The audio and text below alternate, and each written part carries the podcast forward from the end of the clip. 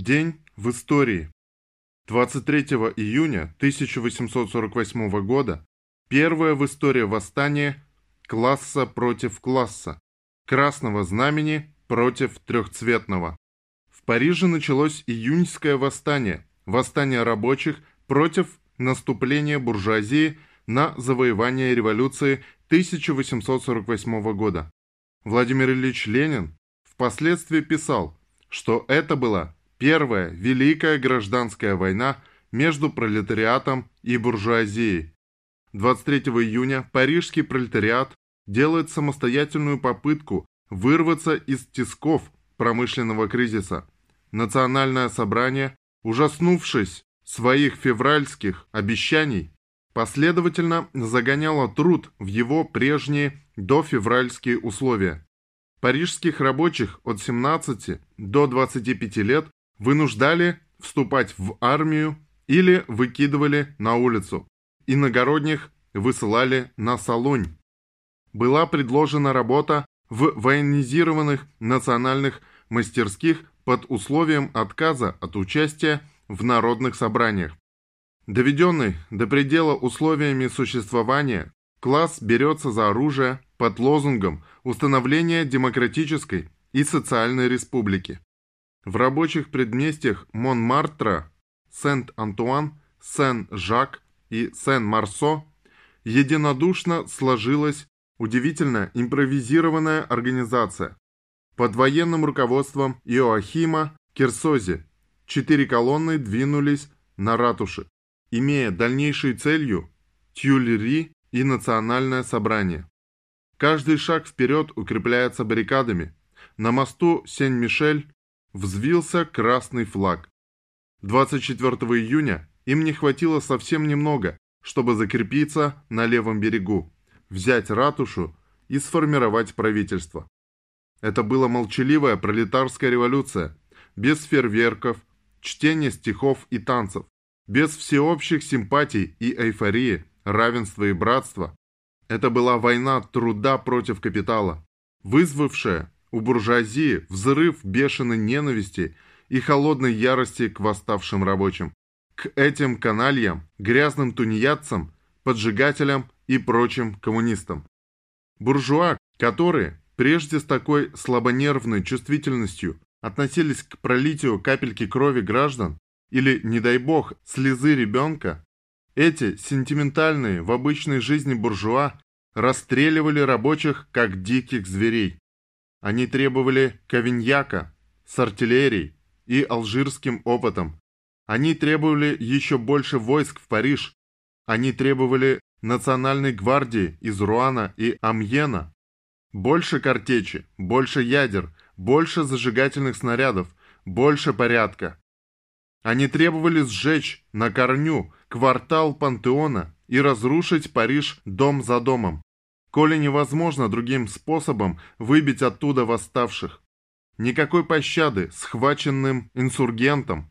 Убивать всех без исключения, прямо на месте, без суда и следствия. Никакой медицинской помощи раненым.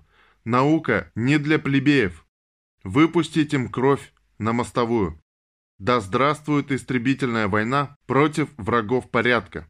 25 июня численность вооруженных сил порядка линейных войск Национальной, Республиканской и Молодой гвардии достигла 150 тысяч против 40 тысяч плохо вооруженных рабочих и не имеющих ни единой пушки. Кавиньяк методично отрезал и окружал изолированные форпосты восставших, захватывал мосты и площади, бросая штурмовые колонны вдоль бульваров. Артиллерия добивала бреши в баррикадах, сносила углы стен домов, и туда устремлялись солдаты. Working Class Heroes встречали их молча и бились на своих позициях до последнего человека. К укреплениям у площади Бастилии, последней линии обороны восстания, подвезли мортиры и гаубицы. 26 июня все было кончено. За четыре дня классовой схватки в Париже погибло больше 10 тысяч человек. В этот же день 1888 года На празднике печатников французского города Лилля в исполнении рабочего хора впервые прозвучал международный пролетарский гимн «Интернационал».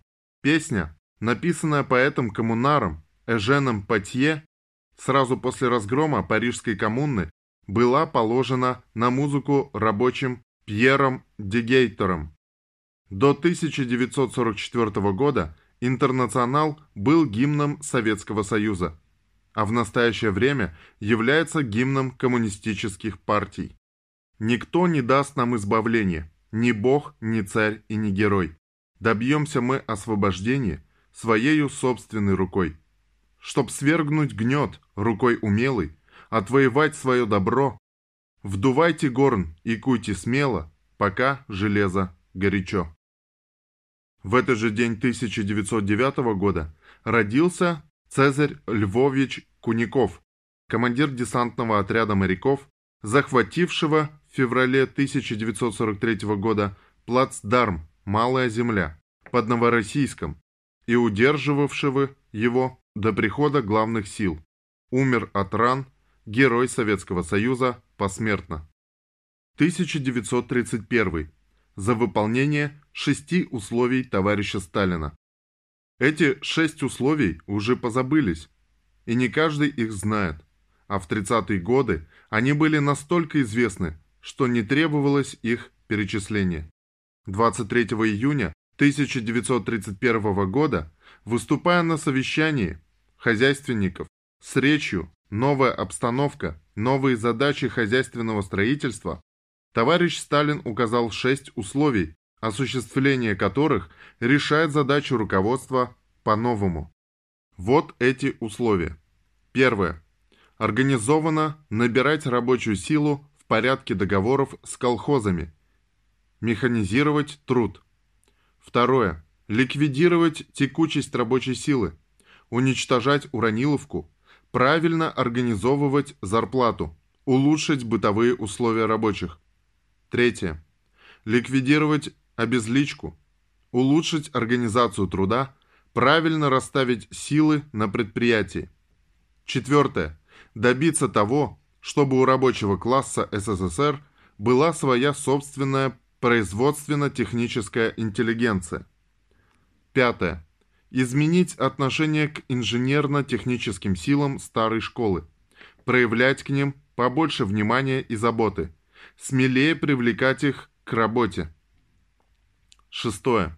Внедрять и укреплять хозрасчет под внутрипромышленное накопление. 1941. Первые зверства фашистов в СССР. Помнят ли об этом в Литве? 23 июня 1941 года фашистами расстреляны жители села Аблинга, Клайпецкий район, Литва. Первое массовое злодеяние нацистов на территории СССР. 22 июня 1941 года фашисты, наступая, ворвались в деревню Аблинга Клайпецкого района Литвы. Солдаты ограбили и сожгли все дома.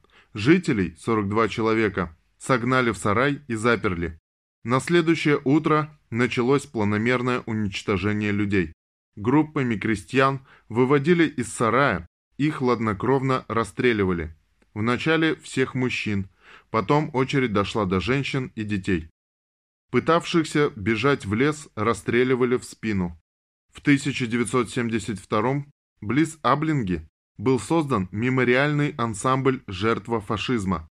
Неизвестно, существует ли он сегодня, когда в Литве чествуют фашистов и уничтожают все, что напоминает СССР.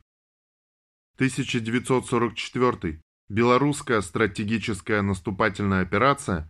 Операция «Багратион». 23 июня 29 августа 1944 года. В этот день советские войска начали операцию по освобождению Беларуси под кодовым названием «Багратион». За 68 дней операция «Багратион» было завершено освобождение Беларуси восстановлена государственная граница СССР на протяжении 400 километров и началось освобождение Литвы, Латвии и Польши. 1947. В США принят антирабочий закон Тафта-Хартли. Закон сильно ограничил права профсоюзов и запрещал отдельные виды забастовок.